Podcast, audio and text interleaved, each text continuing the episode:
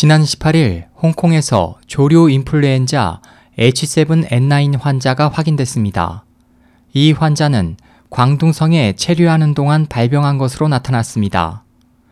홍콩 보건예방보호센터에 따르면 이 감염자는 81세의 여성으로 3월 초 광둥성으로 여행을 간 5일 후에 피로, 두통, 호흡 곤란, 발열 등의 증상이 나타났고 17일 홍콩으로 돌아와 조류 인플루엔자 감염이 확진됐습니다.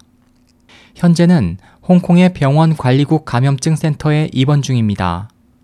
보건예방보호센터가 중국 본토에서 받은 통지에 따르면 중국에서는 지난 1월 17일부터 2월 19일까지 약 1개월간 조류 인플루엔자 감염자 23명이 확진됐고 그중 남성 6명, 여성 1명이 사망했습니다.